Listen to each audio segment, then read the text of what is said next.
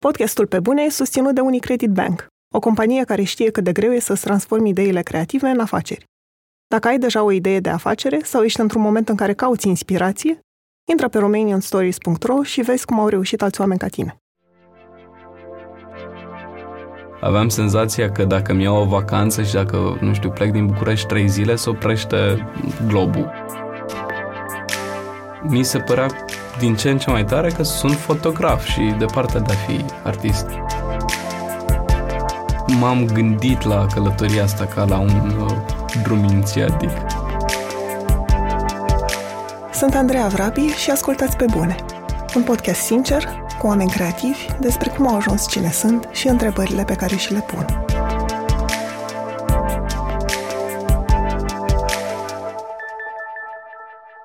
Dacă există fotografii cu piese de teatru care v-au atras atenția, cel mai probabil ele au fost făcute de Adi Bulboacă. Pentru că de-a lungul timpului a fost fotograf oficial la Festivalul Național de Teatru, Gala Premiilor Uniter, Festivalul de Teatru Tânării de Oideis și Festivalul Internațional de Teatru de la Sibiu. Adi a început să facă fotografie de teatru încă din primul an de UNEATC, unde a studiat imagine de film, pentru că se apropiase de colegii de la secția de actorie și le urmărea spectacolele prin țară. Tot în timpul facultății a colaborat cu revistele Time Out și Beware și a lucrat pentru Ambasada Franței în România și Institutul francez. După facultate a urmat o perioadă despre care Adi spune că au fost în total 5 ani cu de toate, pentru că a lucrat fără pauze. În 2016, pentru că simțea nevoia unei vacanțe, a hotărât să pornească într-o călătorie inițiatică de 11.000 de kilometri. Așa a ajuns să facă al doilea lucru pentru care este cunoscut, fotografii cu și din trenuri. Timp de o lună, a locuit dintr-un tren în altul, fără o destinație clară, în încercarea de a descoperi ce înseamnă de fapt să fie un matur. Mersul trenurilor, cum alinde el proiectul, l-a ajutat în schimb să realizeze cum se simte odihna și cât de importantă e pentru munca lui. Dacă înainte nu treceau mai mult de două săptămâni fără să caute un spectacol prin țară pe care să-l fotografieze, în prezent, Adi încearcă să prindă rădăcini în București și să înțeleagă mai bine ce înseamnă fotografia ca artă. Salut, Adi, mă bucur să stăm în studio. Bună dimineața și eu mă bucur. Trebuie să zic că e dimineața, ne-am întâlnit la 8 și un pic, pentru că am întârziat eu. Ești cunoscut pentru fotografie de teatru, pentru fotografii cu trenuri sau din tren sau din gară, dar sunt curioasă cum îți descrii tu munca. Ce cauți să surprinzi în fotografiile tale? Da, o să încep prin uh, a răspunde la faptul că sunt cunoscut pentru, pentru ce ai pomenit tu. E adevărat că mi-am pus în minte acum vreo 5 ani sau 6 să mă știe lumea pentru teatru. Și m-a mirat că s-a întâmplat destul de repede, vreo 2 ani după ce mi-am pus în minte lucrul ăsta, deși făceam deja de vreme, deci am avut așa un avans la, la linia de start. De ce îți doreai să te specializezi, să știe lumea că faci fotografie de teatru? Uh, pentru că, pe de-o parte, îmi plăcea suficient de mult încât să pot să-mi imaginez că o să fac asta mult timp și fără să mă plictisesc. Asta era, era un lucru pe care mi-l spuneam mereu, uh, că nu o să mă plictisesc de teatru pentru că decorul se schimbă mereu și de cele mai multe ori se schimbă și textul, se schimbă orașul în care fotografiez, se schimbă actorii. În fine, foarte multe motive pentru care știam că nu o să mă plictisesc. Mă întrebam dacă e nevoie și, fiind destul de mulți fotografi, dacă era și o nevoie de a găsi o nișă. Am fost conștient că e o nișă și că e un mare noroc pe care, pe care l-am, dar nu mi-am propus asta, să ocup eu nișa asta și de altfel suntem câțiva, nu sunt, uh, n-am monopol și încerc să nu se întâmple asta, oricum n-aș face față. Dar da, nu, nu ăsta a fost neapărat gândul, deși eram conștient că se întâmplă. Ești um, student în primul an la Facultatea de Arte, secția foto-video. De ce ai simțit nevoia să te întorci la școală la 30 de ani? 29. 29, ok. Dar am simțit nevoia asta pentru că îmi place foarte mult fotografia și, și adevărul adevărat e că voiam și să mă cert pentru câteva lucruri. De exemplu, nu prea mă uit peste ce fac alți fotografi. M-am gândit de multe ori la asta și uh, mi-am imaginat că probabil nu o fac ca să nu fiu influențat și știu că e o prostie și am zis ok, hai să îmi bage cineva pe gât dacă se poate. Bine, a, astea sunt motivele alea un pic mai serioase, dar am avut mai degrabă motive superficiale când m-am hotărât să dau la, la facultate. Stau vis-a-vis de facultate, mi-am imaginat că o să beneficiez de acea gratuitate uh, a biletelor de CFR fiind din nou student, dar uh, la câteva zile după ce m-am înscris, uh, guvernul a revenit asupra legii și a precizat că doar până la 26 de ani uh, au voie studenții să circule gratuit. Altfel, ce motive superficiale mai erau? În fine, din seria asta.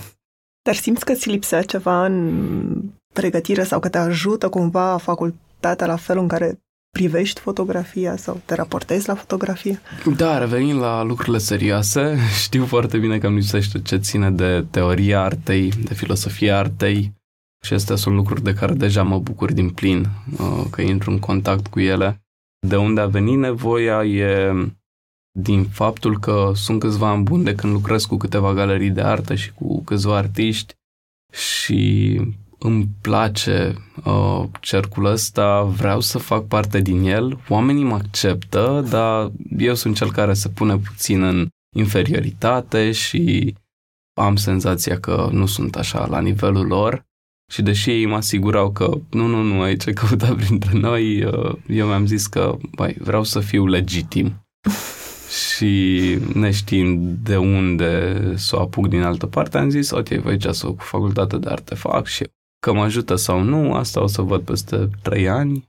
Deci asta te interesează mai mult cumva să te îndrepti spre fotografia de artă? Cred că da. Habar n-am.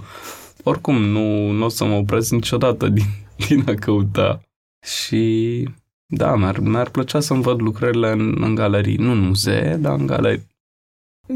Meseria ta, cel puțin de la distanță, în afară de momentele în care faci fotografie de teatru și ai actori în față sau o piesă în față, pare destul de mm, solitară. De cel mai multe ori ești tu cu aparatul în uh, mână, cel mai probabil într-un tren, făcând fotografie și mm, mă întrebam dacă îți place genul ăsta de solitudine, dacă ai nevoie de o anumită stare sau să, să fii tu foarte prezent cu tine, să ajungi într-o anumită stare ca să faci fotografie.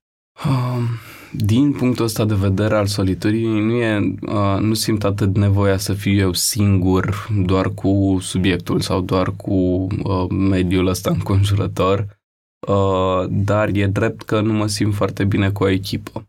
Uh, am, am făcut înainte, la vremea la care se potrivea să fac facultatea, am făcut uh, imaginea de film și am intrat uh, cu gândul că pot să îmi fac o echipă încă din an întâi cu, cu un regizor și cu un montor, poate și cu un scenarist, să mergem împreună până în anul 4 și să facem și după asta lucruri cu atât mai mult, adică facultatea să fie doar o pregătire pentru ce să începem să facem după 4 ani.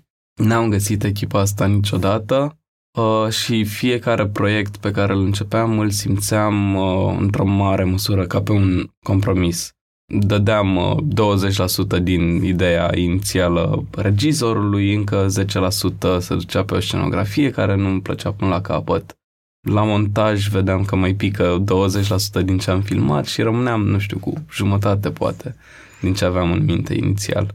În fotografie, în schimb, știu că sunt mai spre 100% fidel cu ce am în minte, cu ce văd și cu ce îmi propun să fotografiez. Pentru că tot ai adus vorba de facultate, nu ai absolvit facultate. Ce s-a întâmplat? Nu mi-am dat licența. Bine, ca să fiu uh, drept, nici nu prea mai mers în anii 3 și 4, pentru că, nu știu, mă lămurisem.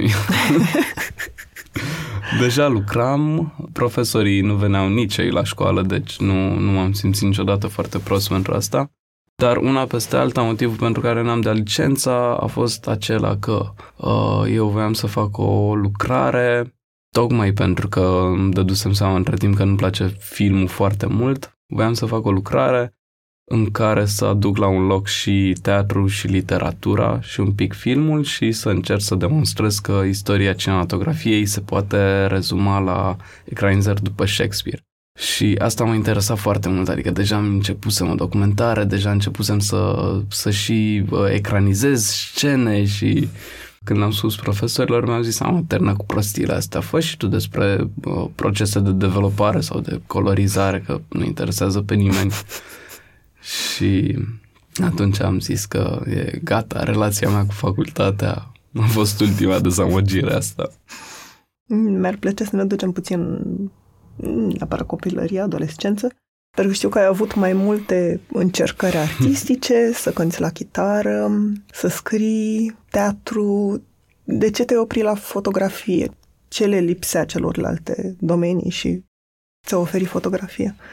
Nu mi-am dat seama niciodată ce s-a întâmplat exact și asta în condițiile în care cu celelalte chiar am insistat, adică ca să trecem așa repede prin chitară, uh, pot doar să zic că după patru ani cei drept fără profesor sau uh, figuri din astea.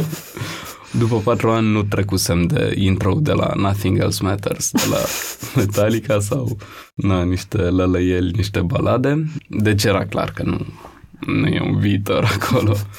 Cu teatru a fost uh, și o prostie din partea mea. Uh, eram într-o trupă de teatru de liceu și între-a noua, între-a zecea, mă uitam la colegii mei care sunt pe cale să termine și se pregătesc pentru facultatea de teatru eventual și erau foarte tari, erau, în fine, foarte dezvolți și și eu asociam asta cu talentul sau ceva și îmi spuneam, a, eu nu o să ajung niciodată așa talentat. Pe de altă parte, pe atunci îmi, uh, îmi imaginam că o să dau la jurnalism și am zis, ok, n-are sens să mă insist cu asta dacă nu se duce nicăieri.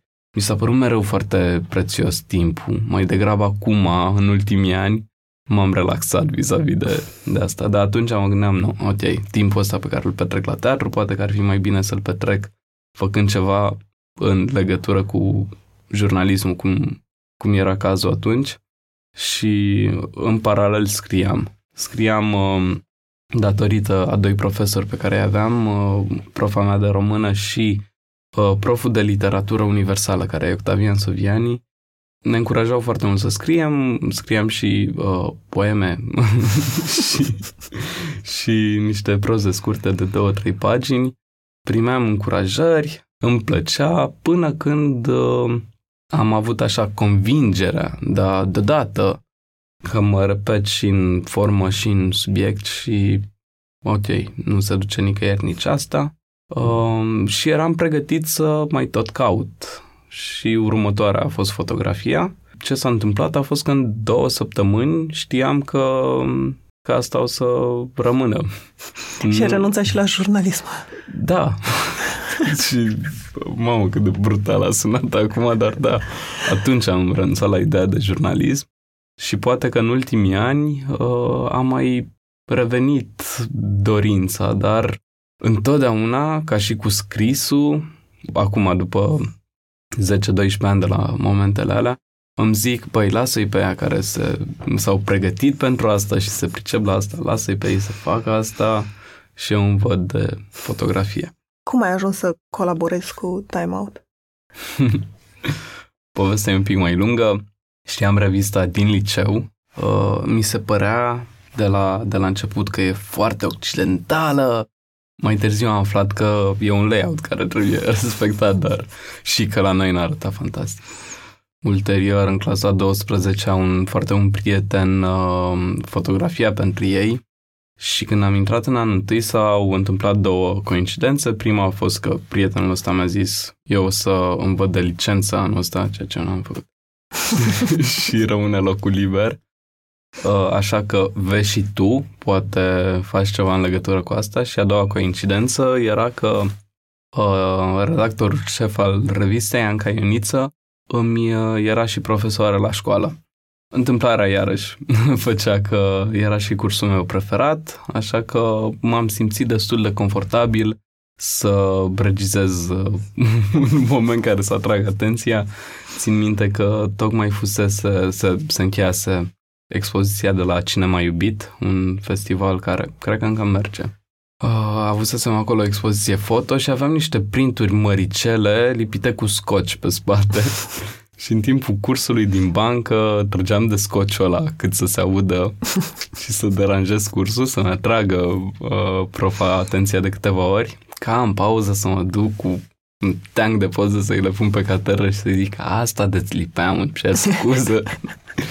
și a zis, a, ok, faci fotografie. Da, și am uh, văzut că la Time Out, de fapt am aflat că la Time Out s-a eliberat un loc și m-a invitat în redacție și pentru că îmi plăcea foarte, foarte mult să fotografiez și eram foarte entuziasmat că în sfârșit public constant și am și o sursă cât de cât constantă de venit. Treceam de două ori pe zi prin redacție, uh, mai luam câte o temă de la cineva, o făceam, mă întorceam, o predam, întrebam, mai are cineva ceva.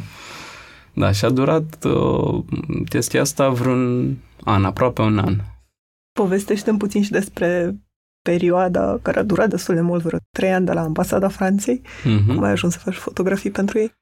Tot datorită uh, revistei Time Out, datorită Anca Ioniță, mult mai uh, exact. M-a luat uh, cu ea la, la interviul pe care i l-a luat ambasadorului de atunci, Henri Paul.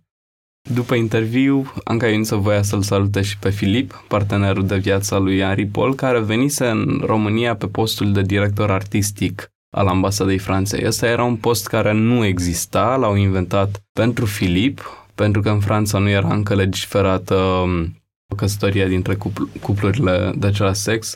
Și atunci Filip nu putea beneficia de salariul de soție de ambasador care există și mi se pare un detaliu foarte drăguț.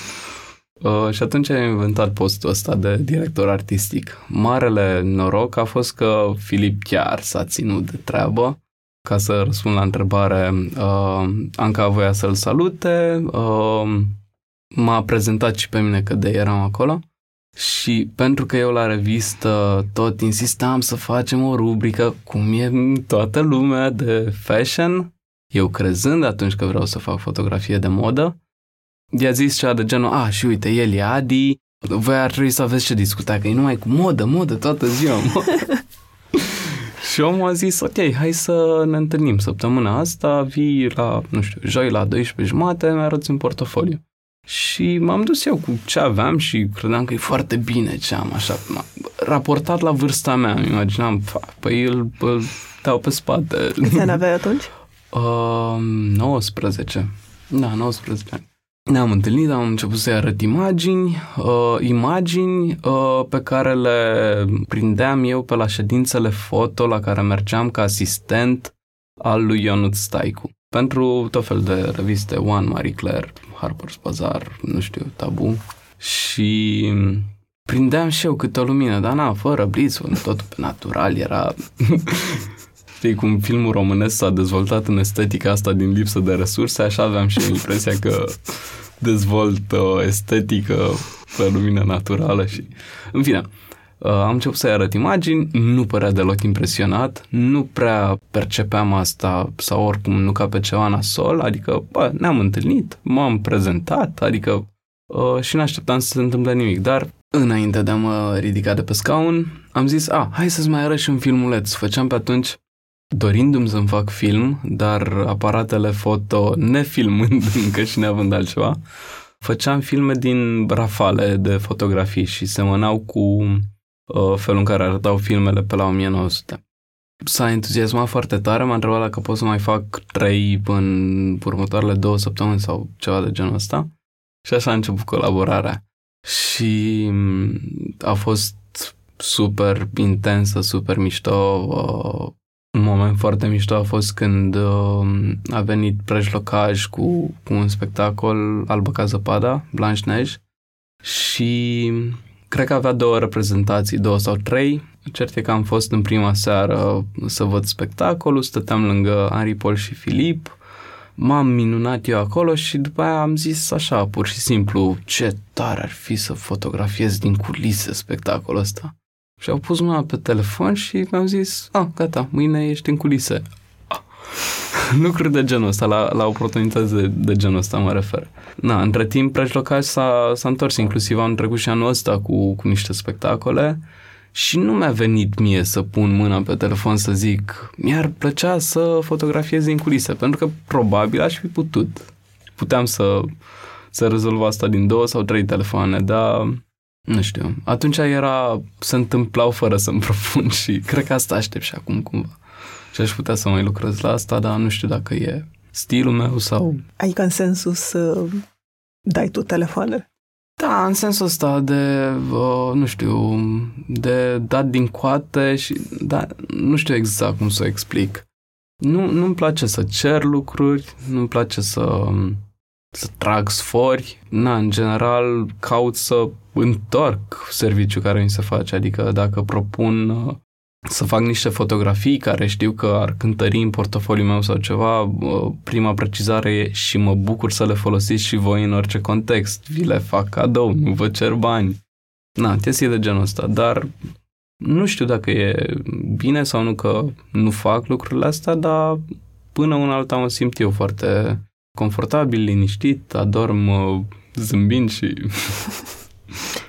După perioada în care ai lucrat la Ambasada Franței, la ce tipuri de proiecte ai lucrat? Mai erai interesat de fotografia de modă? Nu, cu fotografia de modă îmi trecuse. Am, uh, m-am bălăcit vreo 2 ani pe acolo și nu mi-a, nu mi-a plăcut anturajul. Nu știu dacă s-a schimbat, pentru că chiar m-am detașat complet de, de asta.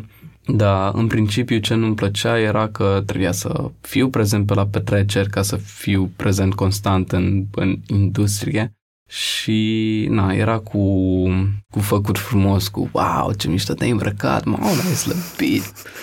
Adică, eu când auzeam lucrurile astea venit spre mine, eram pe una, nu, m-am îngrășat de ochile. da, nu, nu, nu. Nu mă simțeam confortabil, deci n-am mai făcut asta, nu m-am mai întors acolo. Uh, nu știu, cred că după ambasada Franței a urmat o perioadă așa ca o șaurma cu de toate am, am încercat foarte multe lucruri, dar n-aș ști să zic cu precizie. Vedeai atunci fotografia doar ca pe un job care îți place, dar un job. Exact. Um, și cred că asta a condus spre decizia asta nou-nouță de a da la, la facultate. Pentru că toată povestea că s-a întorc foarte mult în urmă, mai, mai devreme de, de liceu, Uh, motivul pentru care am căutat pe rând să mă exprim artistic în diferite feluri uh, a fost uh, uh, se leagă de, de primele mele amintiri de mic copil, când sora mea, care e cu doi ani mai mare decât mine, desena și uh, toate rudele și prietenii de familie o super lăudau și eu eram invidios. Și mi-am pus așa în minte și de prin clasa a șasea, când am început cu încercările de chitară, mi-am, mi-am pus în minte să fiu artist, așa, generic artist. Când am început să, să fac poze bine, adică după primii, știu eu, un an, doi, lumea începea să-mi zică, a, ești artist. Și eu ziceam, bă, nu, sunt, uh, adică fac poze și mai ales pe măsură ce începeam să lucrez concret pe joburi, pe briefuri.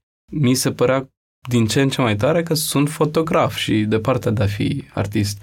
Ca să delimitez foarte clar lucrurile, chestia asta mi-a zis-o un, un tip foarte mișto, Radu Fulga, o, era atunci, cred, student la arte și mi-a zis ceva de genul că fotografie și ăla care face pozele de la produsele din pliante de la supermarketuri și ăla care, nu știu, face fotografie de artă. În fine, nu știu dacă asta m-a afectat direct sau dacă mi-a alterat asta într-un fel gândirea, dar am fost foarte conștient de asta. Ok, faptul că folosesc un aparat de fotografiat și fac bine ce fac nu mă face din start artist, adică e departe de tot lucrul ăsta. Așa că cumva am ales între a, a mă canaliza spre a fi artist și a lucra. Nu-mi place să stau deloc locului, adică mm, cred că au fost niște ani buni în care wow, țin minte că aveam senzația că dacă mi iau o vacanță și dacă, nu știu, plec din București trei zile, se oprește globul de, din mișcarea lui circulară în jurul axei. Nu concepeam să, să nu lucrez. Și am, am, am lucrat conștient de faptul că, ok, fac bine ce fac, aduc acolo bă, un, na, sună groaznic, plus valoare. Dar am, am făcut asta vreo 5 ani, cred. Am lucrat pe, și eram cel mai fericit când îmi dădea cea un brief. Mă simțeam ca peștele în apă și eram mulțumit că iese bine și că lumea e mulțumită. Și, na, banii veneau într-un ritm ok, pentru că am avut niște ani în care, nu știu, puteau să treacă două luni în care să, să n-am niciun bani și să reușesc. Nu am, n-am simțit niciodată ca o apăsare groaznică că n-am bani în buzunar. Adică reușeam să trăiesc două luni cu două milioane. Nu știu cum. Uh, două milioane pe care nu i aveam și împrumutam așa 15 lei, 20 de lei și când veneau primii bani începeam să-i împart la loc. Dar după 4-5 luni în care iarăși aveam bani, mai venea o perioadă din asta de două luni. Și era ok. Na, în momentul în care chiar a început să fie de lucru constant, uh, a fost foarte bine și financiar. Și din ce în ce mai bine. Și e foarte adevărat că nu venea să renunț la confortul ăsta. Dar după vreo 5 ani în care am lucrat aproape zilnic, probabil că pauzele erau pe 31 decembrie, 25 decembrie, cam astea erau. La un moment dat am realizat că sunt epuizat psihic, fizic nu înțelesesem că sunt la fel și am pus piciorul în prag și a, a urmat o etapă nouă.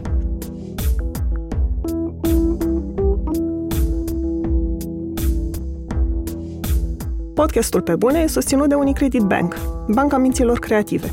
Acum 10 ani, Unicredit Bank a început să sprijine comunitatea creativă românească. Astăzi, continuă să ajute și inspire oamenii care vor să înceapă sau să consolideze o afacere creativă, de la studiouri de design de interior la cafenele artizanale. Intră pe romanianstories.ro și descoperă lecțiile de viață ale antreprenorilor români.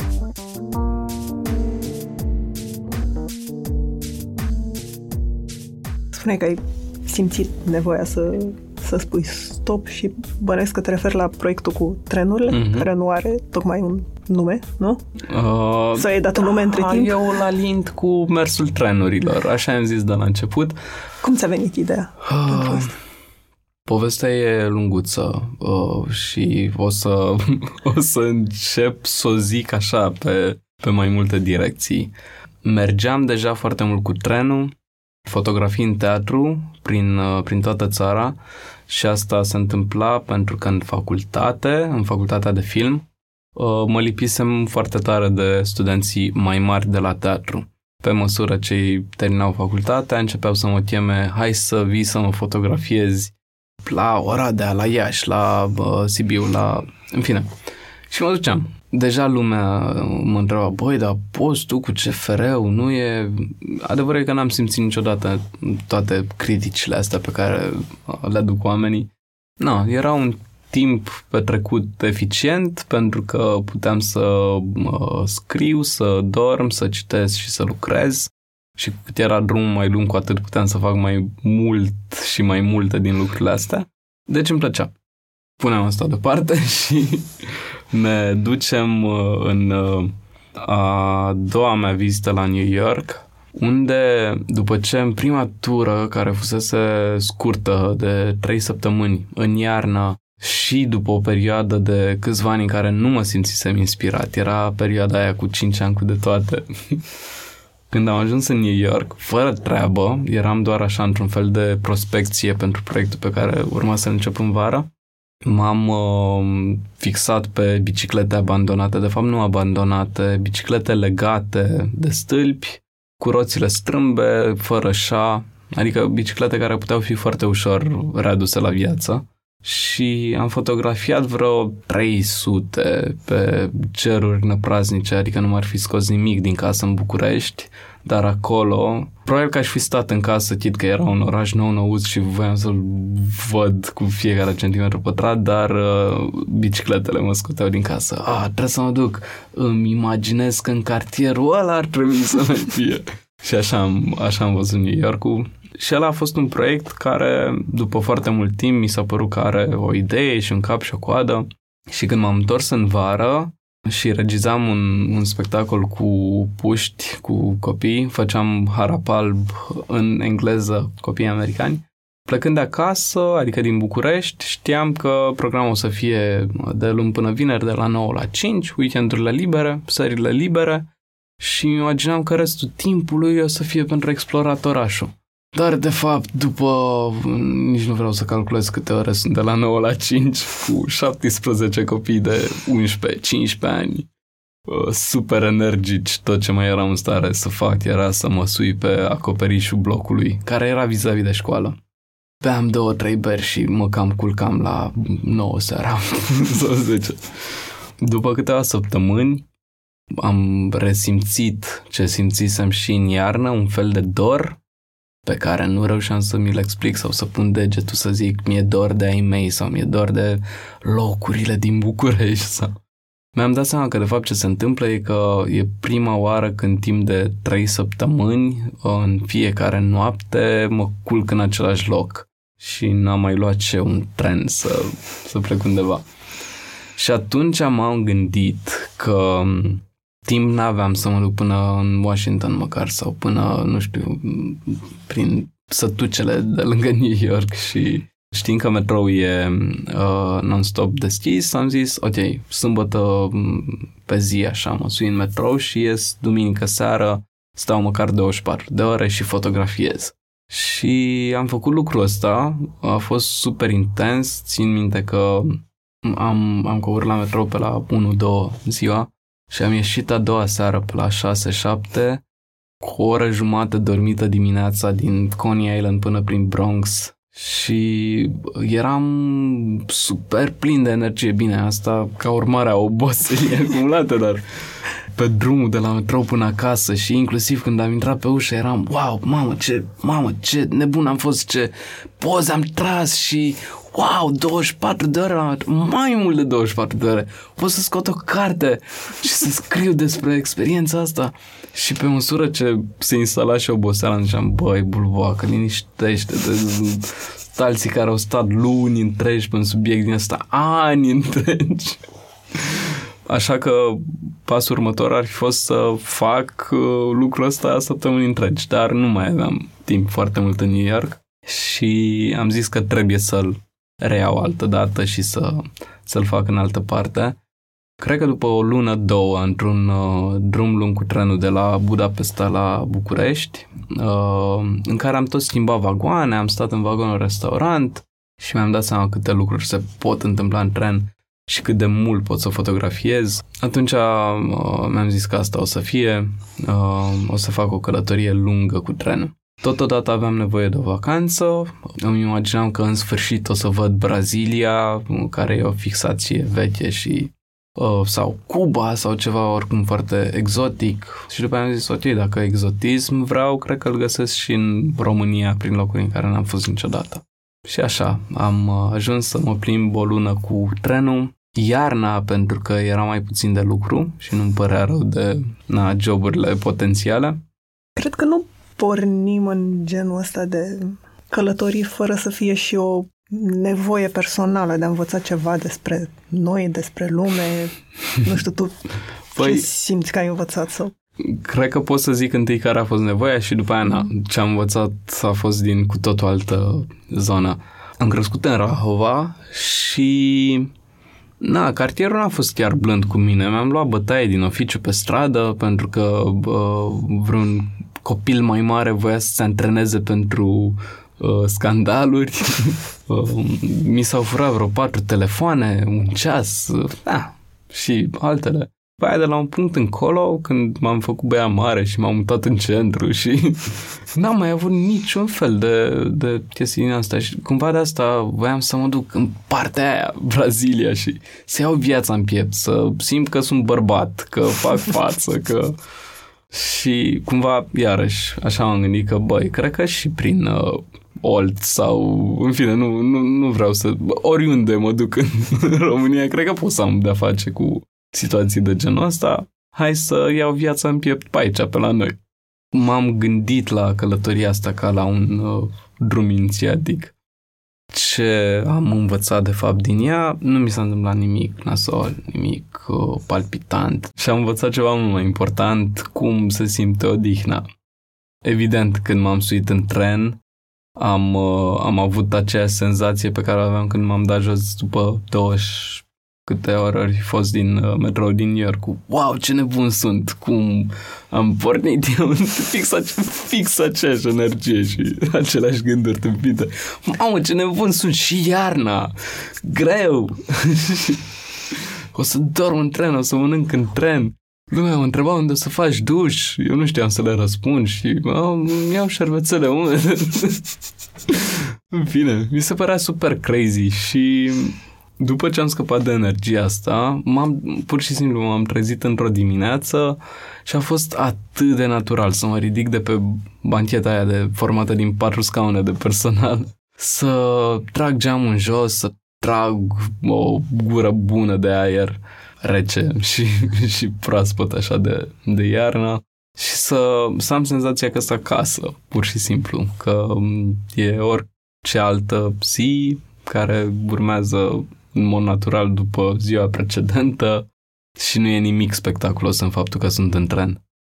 Odată ce am simțit lucrul ăsta, deci nu l-am realizat, nu l-am, pur și simplu mi s-a întâmplat, uh, de acolo încolo am început să simt și că sunt odihnit și să-mi dau seama că înainte, în ritmul meu ăla din cei 5 ani cu de toate, când picam din picioare și aveam nevoie de spital, eu îmi ziceam, uh, bă, cred că am obosit un pic. Cred că sunt un pic obosit.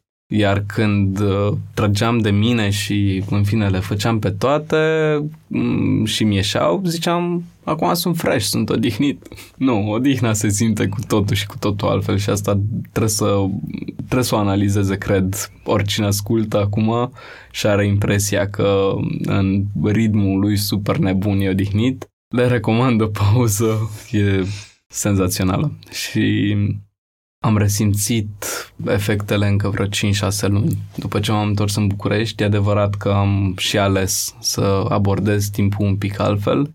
Păi am reintrat un pic în ritmul ăla nebun, dar acum caut mereu să-l pun un pic uh, într-un echilibru.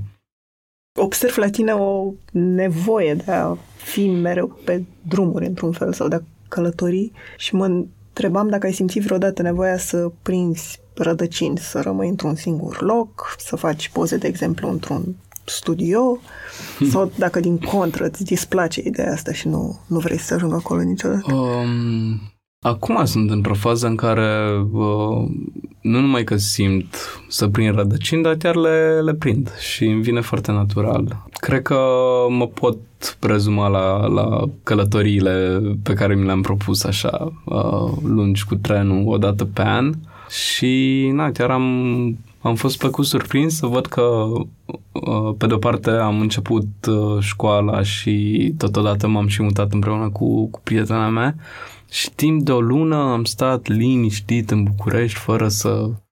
Uh, ce mi se întâmpla înainte era că dacă treceau vreo două săptămâni fără să plec undeva, începeam să mă uit după vreo premieră prin țară. Băi, nu, stai, a, uite, la bă, Târgu Jiu este, dar nu pot să ratez. Orice numai să plec din București. De data asta chiar uh, mi-a ieșit și nu, nu cred că mi-am propus, pur și simplu am simțit să, să mă așez și e foarte bine. Vreau să mă întorc puțin la fotografia de teatru pentru că spuneai într-un um, interviu că um, dacă fotografiezi un spectacol care nu ți-a plăcut, încerci cumva să faci pozele dispărute. Mă întrebam dacă simți că responsabilitatea ta este în primul rând față de privitori, față de cei care îți văd pozele, să nu le vinzi o minciună, pentru că mm-hmm. pozele tale sunt foarte frumos, față de cei care poate te plătesc. Păi, da, cam, cam asta e și, în fine, uh, nu mai știu exact cum mă exprimam acolo, uh, încerc să nu le uh, propulsez eu mai tare, evident că le predau uh, angajatorului și e treaba lui dacă știe sau nu să-și le promoveze, dar în general teatrele au încă de învățat cum să-și promoveze spectacolele. De fiecare dată când văd un spectacol care îmi place enorm, uh, magici eu foarte tare să, să împrăști pozele cât mai mult ca să ajungă la cât mai multă lume și să conving oamenii să meargă la teatru. Pentru că ăsta e motivul pentru care încă, încă fac cu foarte multă poftă fotografie de teatru, îmi place teatru și până una alta, până mă apuc eu într-adevăr de proiectul ăla de regie sau de școală sau de ceva, pun și eu umărul cum pot. Nu știu dacă mi se mai întâmplă acum la fel sau la aceeași intensitate, dar acum câțiva ani țin minte foarte bine că mă deprimam un pic când vedeam un spectacol rău, mă durea, mă plecam trist și, și n-aș vrea să... Na, m-am gândit de foarte multe ori la, la rolul unui critic de teatru. Dacă, dacă e corect să desfințeze un spectacol, dacă are dreptul să facă asta mă, mă gândeam de multe ori că, nu frate, criticul de teatru ar trebui să recomande spectacole bune. Nu e treaba lui să zică, nu te duce acolo, n-ai ce să vezi, îți pierzi timp, dai banii de pomană. Nu știu dacă e corect sau nu. Așa că până îmi răspund la întrebarea asta, ce pot să fac e să minimizez traficul fotografiilor ăstora. Mă gândeam că poate asta are legătură cumva și cu felul în care înțelegi fotografia și adevărul exprimat prin fotografie. Adică cât Photoshop folosești, cât, cât de mult alterezi mm-hmm. ce ai văzut tu de fapt, cum te um, raportezi păi la asta. La, la teatru cel puțin uh, încerc, îmi dau silința să um, fiu cât mai fidel cu imaginea de pe scenă. Aici am în minte experiența cu Robert Wilson, Acum câțiva ani Robert Wilson a venit și a montat la Craiova Rinocerii, a fost un super eveniment teatral și am avut ocazia să particip la repetiții și, în fine, să fiu fotograful oficial uh, uh, acceptat de, de el după ce m-am dus cu, cu o cutie frumoasă, cu printuri de calitate, cu, în fine, câteva din, din imagini erau dintr-un spectacol de-al lui restul best of meu din toate timpurile de, de teatru. Și țin minte perfect că după o repetiție, adică după fiecare repetiție, mă duceam să-i arăt o selecție de imagini pe laptop și el punea degetul pe ecranul meu care trebuie să fie curat ca să văd.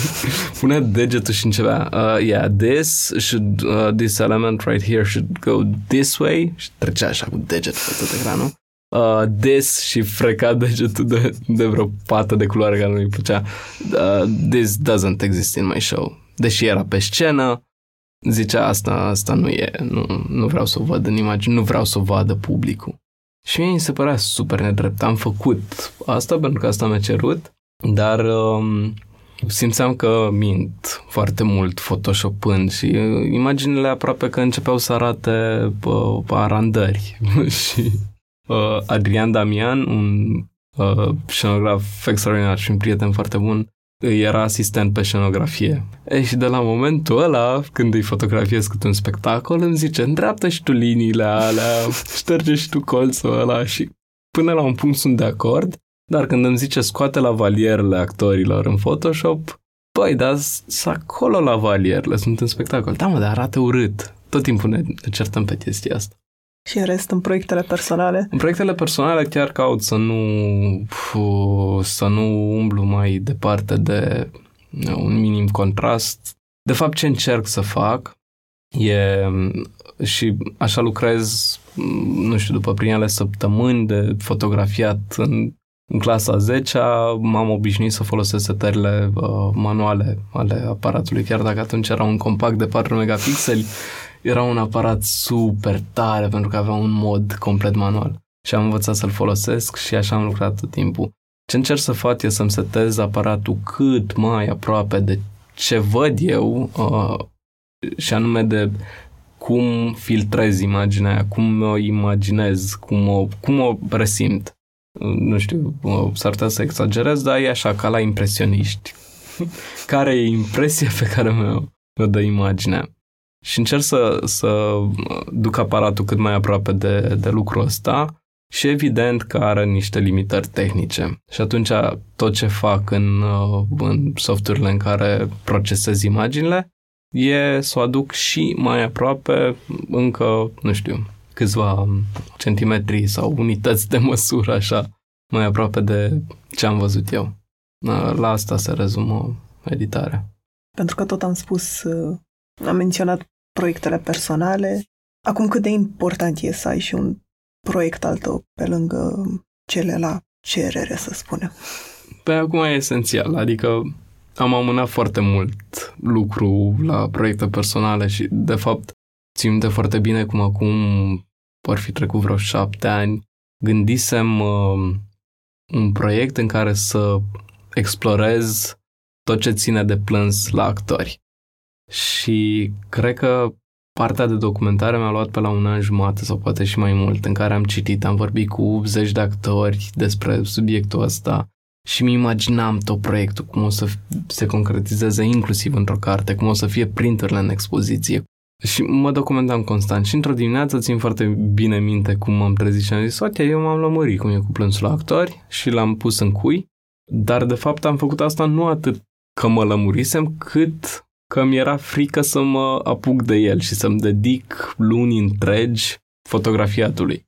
Uh, a fost așa un fel de scuză penibilă. Băi, eu mi-am făcut treaba, m-am documentat. Na, așa suntem toți geniali la noi în cap. Și după aia au trecut anii aia, iarăși, o să, o să le zic de acum încolo 5 ani cu de toate după înregistrarea asta. Și, na, ce îmi lipsea, pentru că eram foarte fericit cu ritmul ăsta în care făceam bani.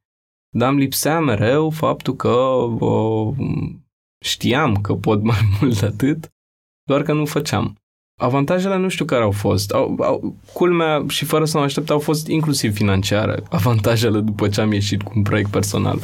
Dar uh, satisfacția mea personală a fost chiar aproape de, de săvârșire.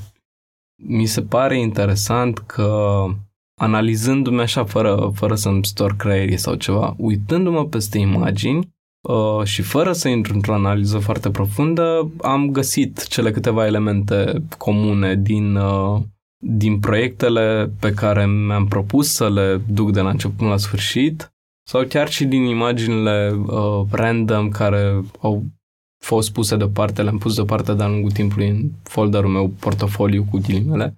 Mi-am dat seama că ar fi o calitate comună, o atenție sporită asupra a tot ce ține de patină, de trecerea timpului.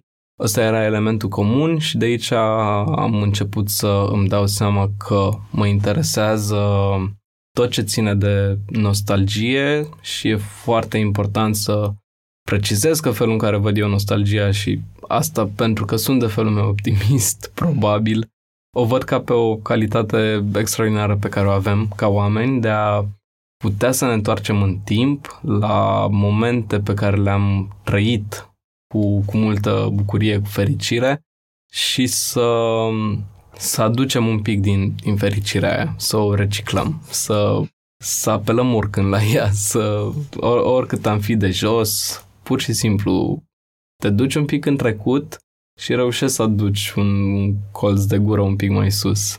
Sau oricum, măcar în tine se întâmplă cea. Te vezi făcând vreodată altceva? De ce îți place fotografia? Ce te ține la ocupația asta? Mă văd și făcând altceva. Uh, nu mă văd rans la fotografie, nu mă văd punând aparatul în cui, adică îmi imaginez că și când o să fiu ramolit, o să găsesc, uh, nu știu, să fotografiez și bă, același lucru în fiecare zi din uh, patul pe care stau întins și imobilizat. Cred că cred că o să pot să fac lucrul ăsta. Uh, dar în, uh, până atunci și în tot timpul care rămâne, mă văd făcând și lucruri ca, nu știu, ce ține de recomandări uh, în, în zona de, de artă și cultură, mă văd încercând să fac curatoriat, încercând să promovez artiști care îmi plac și în care cred și care mi se pare esențiali. Nu numai că mă văd, îmi doresc și încerc să mă îndrept într-acolo, adică mi-ar plăcea să și fiu pertinent făcând lucrurile astea și pentru asta sunt conștient că am nevoie de pregătire, adică nu cred că e suficient să zic, bă, îmi place mie mult și am încredere. Nu, mi-ar plăcea să fiu și pregătit astfel încât să, să și conteze că cred eu că cineva e bun sau nu. Mulțumesc că ne-ați ascultat! Podcastul Pe Bune este produs de Dor, tema muzicală e compusă de Alex Turcu, editor de sonet e Horia Baldea și asistent de producție Elena Văduva. Dacă aveți recomandări de invitați sau vreți să ne spuneți cum vi se pare episoadele, puteți să ne scrieți la pe bune arondecotorevista.ro Și dacă aveți timp, lăsați un review pe iTunes pentru că ne ajută la promovarea podcastului.